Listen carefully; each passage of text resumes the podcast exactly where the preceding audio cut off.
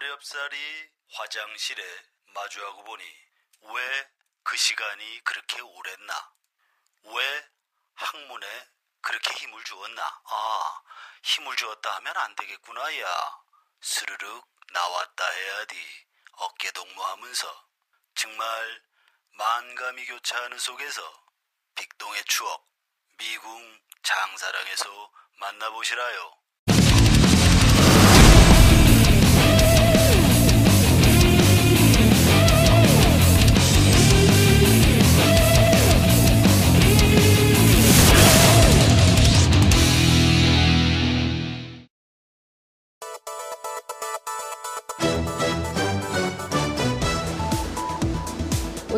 6.13 지방선거 공식 선거 운동이 시작됐습니다.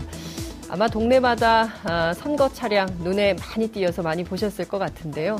치열한 선거의 공간에서도 이슈파이터는 더욱 공정하고 바른 시각으로 이슈가 범람해도 중심을 잃지 않고 건강하고 정직한 공론의 장이 되겠습니다. 5월 31일 목요일 이슈파이터 지금부터 출발합니다.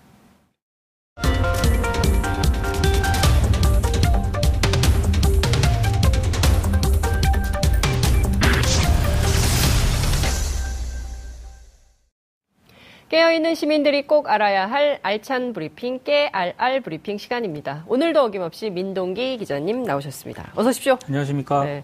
돈이 많아지면요. 네. 어디에 쓰고 싶으세요? 일단 킵해 놓을 생각입니다. 왜 킵을 하십니까? 아니 이게 나중에 일단 써야 되는 거 아닙니까? 나중에 어떻게 될지 모르니까 아. 일단 킵을 해 놓는 게 야, 굉장히 중요한 것 같습니다. 보수적이군요.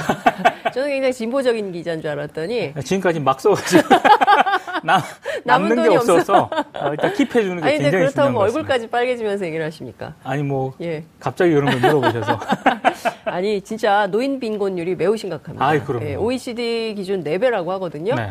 아, 더 늙기 전에 돈을 모으는 것으로 네. 하겠습니다. 아, 알뜰살뜰한 마음을 모아서 첫 번째 키워드 보겠습니다. 첫 번째 키워드 어떤 건가요? 주목 뉴욕입니다. 아 뉴욕, 네. 뉴욕 빵집. 아, 뉴욕 한번 가야 되는데 뉴욕 한번 가야 되는데 아 그러니까 뉴욕 지금 가- 가고 싶은데 네. 갈 수가 없습니다. 왜 그렇습니까? 비행기가 이슈파이터 이슈파이터 해야죠. 이슈파이터를 지키셔야죠. 네. 아 같이 가시죠. 이 네. 북미 정상회담 네. 거의 막판 그렇습니다. 조율을 위한 아. 이 협상이 네 이제 오늘 밤 뉴욕에서 이제 진행이 됩니다. 그렇군요. 마이크 폼페이오 미 국무장관하고요. 네. 김영철 북한 노동당 부위원장이 네. 일단 뉴욕에서 어, 만찬을 하긴 했습니다. 네. 근데 분위기는 굉장히 좋았다고 얘기를 어허. 하고요. 이제 오늘 밤에 회담을 이제 본격적으로 할 예정인데요. 네, 네. 아무래도 핵심은 간단합니다. 이게 네. 뭐 굉장히 복잡한 것 같아도 네.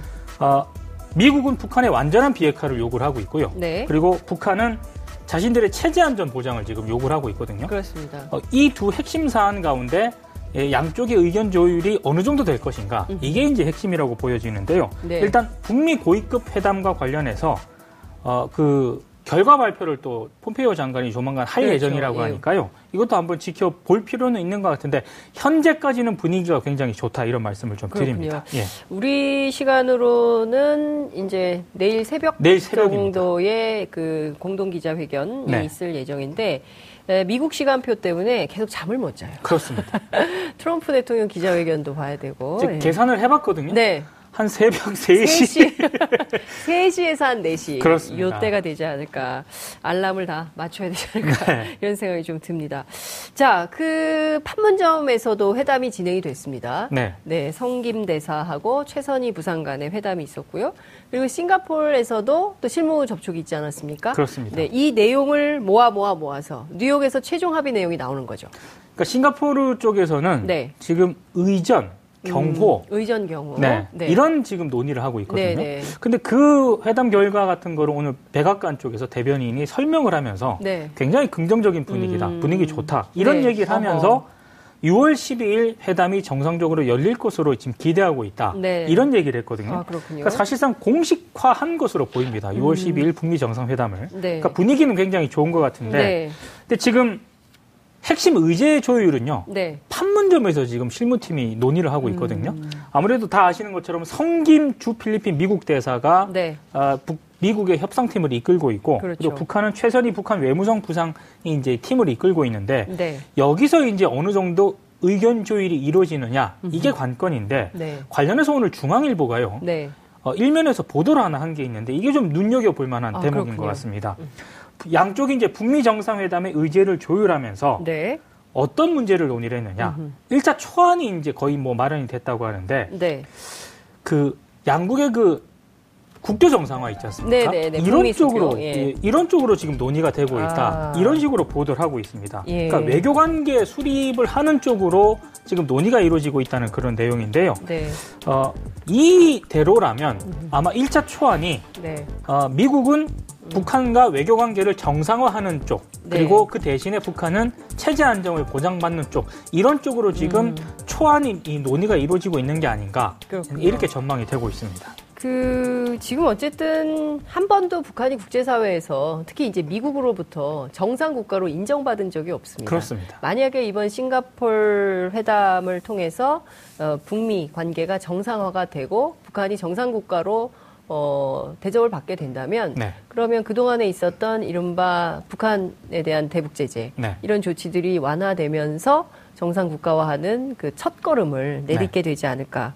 불가침 선언, ICBM 뭐 이런 얘기가 나오고 있긴 한데요. 네. 구체적으로 어떤 논의가 되는지는 저희가 좀 진행 상황을 지켜보도록 하겠습니다. 오늘 뭐 여러 가지 제안이 나왔어요. 제3에 대한해서 이종석 장관이 또 예, 6개월 안에 해결하는 이런 제안도 했죠. 북한이 네. 일단 중앙일보 보도에 따르면 네. 계속 그 실무회담에서 얘기한 게 있답니다. 음. 아니 미국이 네. 우리를 적대적으로 대하지 않으면 음. 우리가 핵을 왜 가지냐? 우리는 음. 핵을 가지고 있을 필요가 없다. 네. 그러니까 관계 정상화를 통해서 우리를 적대시만 하지 않으면 네. 우리는 비핵화 조치 끊임없이 할 수 있다.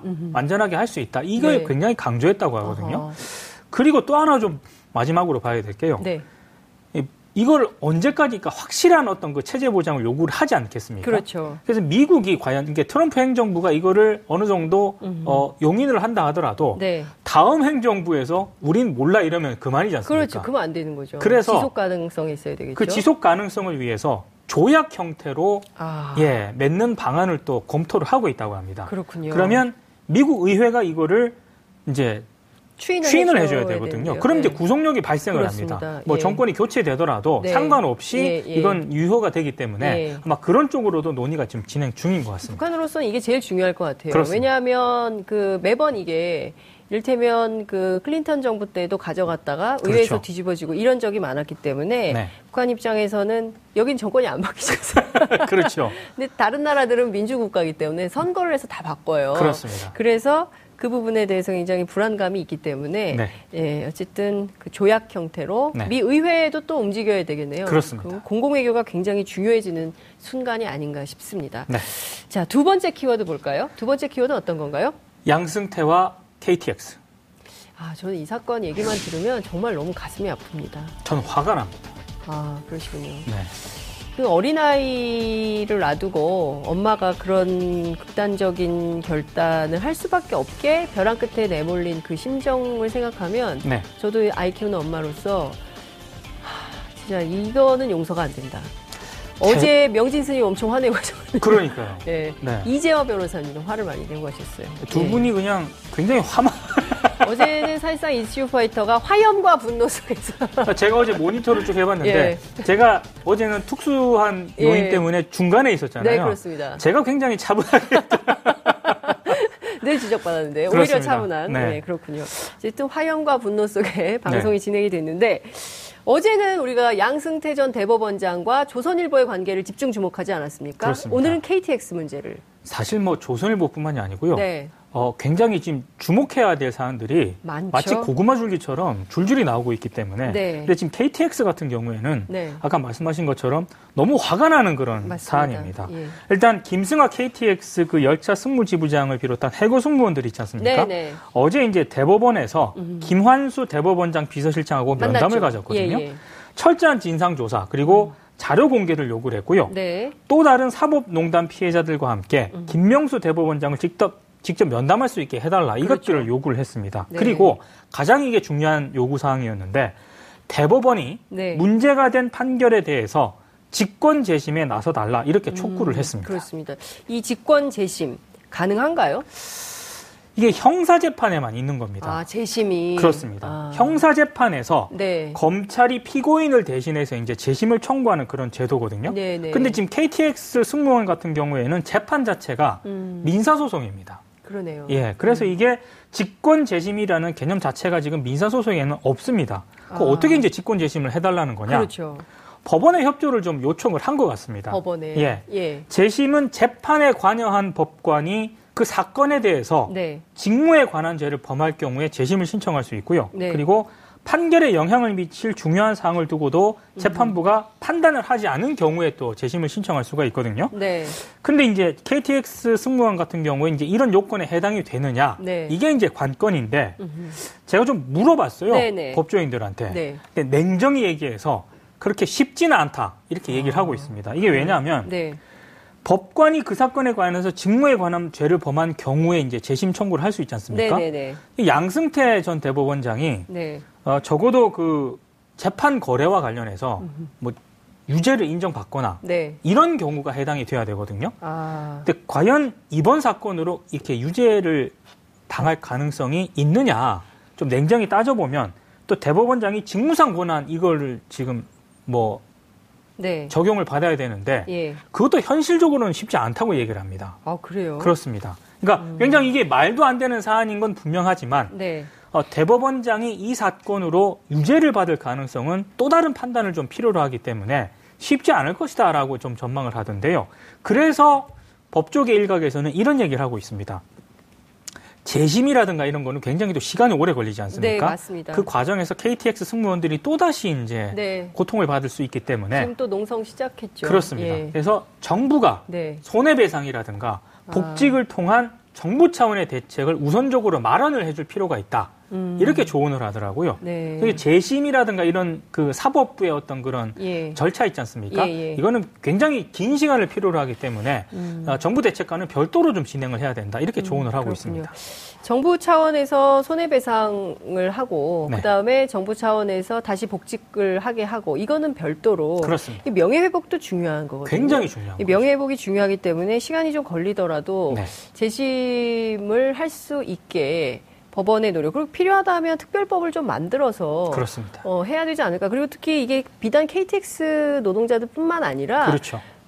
참 다양하게도 많은 판결에 에, 개입을 했어요. 그렇기 때문에 이 개입 의혹과 관련해서는 진실 규명을 하기 위해서라도 특검을 도입해서 조사를 좀 해봐야 되지 않을까. 사실 지금 돌이켜서 생각을 해보면 네, KTX 승무원 판결만 하더라도 1심, 2심에서 다 승소를 했거든요. 그러니까요. 근데 대법원에서 갑자기 뒤집혔어요. 예, 그런 그- 판결들이 많았어요. 굉장히 많습니다. 예, 이런 식으로. 예. 근데 그때는 저게 왜 저럴까라고 생각을 했었는데 네. 이런 정황이 있었던 그러니까요. 거죠. 예.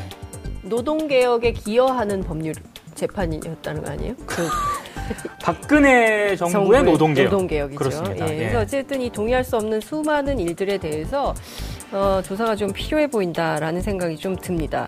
지금 보면 양승태 대법원장에 대한 고발이 계속 잇따르고 있어요. 그리고 그렇습니다. 법원 내부가 판사들이 지금 부글부글 하고 있죠. 그러니까 비공개 문건이 있지 않습니까? 네. 그거 다 공개하라고 요구를 하고 그렇죠. 있고요. 예. 그리고 법원 노조가 어제 양승태 전 대법원장을 형사 고발을 했습니다. 네. 그리고 양승태 전 대법원장뿐만 아니고요. 네. 임종헌 전 법원행정처 차장 등을 비롯해서 직권남용 혐의로 이제 전부 어, 네. 형사 고발을 했는데 어, 여기서 그치지 않고 있고요. 민변, 네. 전교조 등에서도 어, 대법원 앞에서 기자회견을 갖고 양승태 전 대법원장에 대한 고발 계획을 밝혔습니다. 네. 다음 달 5일에요. 네. 이 양승태 전 원장하고 당시 법원행정처 관계자들을 공동 고발하겠다 이렇게 지금 입장을 밝혔는데 네. 아마 이제 무더기로 이제 고소장이 접수가 되지 않겠습니까? 네. 이러면 검찰에서 분명히 좀 조사를 해야 될 것 같고요. 양승태 전 대법원장을 이 사법부가 이번에 제대로 조사도 못하지 않았습니까? 네.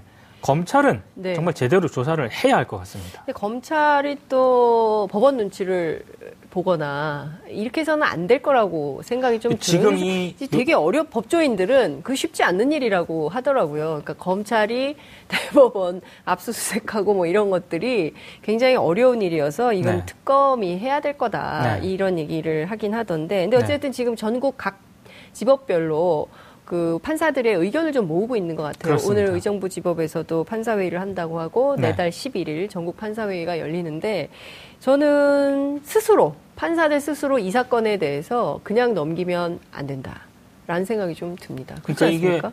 어, 본인들이 해결할 수 있는 그런 사안을 그렇죠. 제대로 해결하지 못하면은 결국에는요 예. 역사가 말해주거든요. 그러니까요. 외부에 의해서 개혁을 맞습니다. 당할 수밖에 없습니다. 예. 이런 사법농단은 역사에서 다시는 있어서는 안 되는데요. 그러니까 그렇잖아요. 우리가 취재를 해보면 그 대법원까지 갔는데 네. 억울함이 해소가 안 돼서 언론사를 찾아오거나 아니면 또 시민단체를 찾아가거나 이런 억울한 사법 피해자가 정말 많은 나라가 우리나라입니다. 그렇습니다. 예, 이 사- 억울한 사법 피해자가 다시는 나오지 않는 나라가 되려면 양승태 전 대법원장 시절에 있었던 사법농단 사태 뿌리를 뽑아야 된다. 그렇습니다. 이런 생각이 좀 듭니다. 네. 아, 이거는 정말로 좀 심각한 사안이기 그렇습니다. 때문에 뿌리를 뽑아야 됩니다. 아, 웃어서 죄송합니다. 예. 자, 그런데 지금 보면 그 양승태 전 대법원장을 두둔하는 기사들이 나오고 있습니까? 뭐 일부 나오고 있는데요. 아. 대표적으로 네. 여기에 목숨을 거는 언론사가 있습니다. 어, 그래요? 조선일보입니다. 아, 특히- 어제 그 일면에 네. 어, 굉장히 좀 두둔 정도가 아니고 흔들리는 사법부. 네? 그러니까 KTX 승무원들이 네. 어, 분노한 나머지 네. 또 점거를 하지 않았습니까? 네, 그렇습니다. 예, 근데 그걸 가지고 이제 문제를 삼으면서 이런 식으로 사법부가 흔들리면 안 된다라는 취지의 기사를 굉장히 대대적으로 보도를 했는데요. 사법부를 흔든 게 누굽니까? 지금 양승태 전 양승태 전 대법원장이 대법원장이 사법부를 흔들었는데 그렇습니다. 예? 이렇게 사법농단을 했는데 그러면서 언론이 화- 또 하나 덧붙입니다. 네. 이런 식으로 재판에 대한 신뢰를 무너뜨리면은 곤란하다. 네. 아. 그러니까 이미 대법원까지 판결 났으면은 네. 그걸로 끝난 일이지 대법원 판결을 문제 삼지 말라는 또 취지의 내용도 담았거든요. 네. 근데 에, 저는 이런 말씀을 좀 드리고 싶긴 해요. 그러니까 조선일보가 뭐 이런 식으로 보도를 하는 건 자유지만 네. 지금 비공개 문건 가운데 네. 조선일보 뭐 홍보 뭐 이런. 언급돼 있지 않습니까? 맞습니다. 그러면 예. 조선일보는 왜 자신들이 그렇게 언급이 됐는지부터 일단 그러니까요. 독자들에게 설명을 해줘야 되는데 이런 식으로 또 비판 기사를 쓰는 거는 좀 온당치 않다고 생각을 합니다. 그러니까요. 한번 다 같이 생각해 보면 좋겠다는 생각이 좀 듭니다. 그렇습니다. 예. 자, 세 번째 키워드 보겠습니다. 진에어의 위험한 비행. 진에어요? 네. 어, 한진 얘기가 바람 잘 날이 없습니다. 그러네요. 대한항공 본사가 오늘 또 압수수색을 그렇습니다. 당했고요. 그리고 이명희 이사장은 경찰 조사를 또 네, 2차 조사를 받았잖아요. 받았죠. 다음 주 조현민, 조현아 씨가 또 네. 어, 포토라인에 서야 되거든요. 그렇군요. 근데 또 진에어가 문제가 됐는데 다 아실 거예요. 기억하시는 분들도 있을 건데 네. 지난해 9월에 네. 진에어 보잉 777 비행기가 승객 승무원 276명을 태우고 괌에서 인천으로 이제 비행을 했거든요. 네. 근데 당시 엔진이라든가 이런 쪽에 중대 결함이 있었는데도 불구하고 네. 이걸 알았는데도 불구하고 정비를 하지 않은 채 아이고. 비행을 했다. 이런 직원들의 아이고. 폭로가 세상에. 지난주에 나왔거든요. 아이고. 근데 JTBC가 어제 네. 어, 단순히 직원들의 폭로가 나온 정도가 아니라 네. 당시 정비사들의 대화가 남긴 담긴 그 음성 파일을 입수를 해서 보도를 했습니다. 근데 이 음성 파일을 들어보면요 네. 좀 심각합니다. 그러니까 어느- 쉽게 말씀을 어느 드리면 정도인가요? 그 엔진에 뭔가 문제가 있다. 네, 이거 네. 고치고 와야 된다. 이렇게 얘기를 하는데 네. 어, 당시 그 정비본부장이라는 분이 있는데요. 네. 이 정비본부장은 인천에 있거든요. 네. 아 그냥 대충 해서 와 이런 취지로 계속 얘기를 합니다. 네. 그냥 오다가 사고가 나면 누가 책임집니까? 그러니까 그리고 그럼에도 불구하고 정비사들이 예. 문제가 있다라고 얘기를 하니까 네. 이제기를 하지 말라 이렇게 소리까지 지릅니다. 그러니까 아. 당시 정비본부장이 정비본부장님 성함을 좀 알려주세요. 제가 일부러 네. 익명으로 처리를 했는데요. 아, 참. 이 정비본부장이 네. 지금 어떤 분이냐? 네. 진에어 대표이사입니다. 하하. 하, 조사 바로 들어가야 될 것 같습니다. 제가 봤을 때 조사도 바로 들어가야 되는 예. 이유가요. 이 녹음 파일이 있지 않습니까? 네. 그리고 뭐 정비 일지, 예. 기록 이런 예. 거를 국토교통부가 다 이미 분석을 했대요. 다 입수를 했다고 합니다. 아니, 그럼 국토교통부는 뭐 한 겁니까? 이 사건에 대한 조사 결과와 징계 여부가 네. 다음 달 나올 예정이라고 아하. 하거든요. 근데 제가 봤을 때 이 녹취까지 이 국- 국토교통부가 입수를 했을 정도면은 네. 어 이거는 정말 심각하게 다뤄야 되지 않겠습니까? 그렇습니다. 그 세월호 참사 이후에 그러니까요. 우리가 그 어떤 문제보다도 안전과 관련된 문제에 대해서는 아무리 노력해도 지나침이 없다. 그렇습니다. 라고 얘기를 했었습니다. 그런데 그럼에도 불구하고 또 이런 일이 벌어졌다는 것은 네. 이것도 그냥 넘기기가 어렵네요. 민 기자님은 주로 그냥 넘기기 어려운 뉴스들을 주로 찾아주시는군요. 하여간 다 지켜보겠습니다. 조사가 진행되는 과정 네. 어, 꼼꼼히 짚어서 어, 다 일일이 보도해드리도록 하겠습니다. 오늘 말씀 여기까지 듣죠. 고맙습니다. 고맙습니다. 여러분들께서는 지금 생방송으로 진행하는 장윤선의 이슈파이터와 함께하고 계십니다. 오늘 방송 좋았나요? 방송에 대한 응원 이렇게 표현해주세요. 다운로드하기, 댓글 달기, 구독하기, 하트 주기. 더 좋은 방송을 위해 응원해주세요. 그리고 2부도 함께해주세요.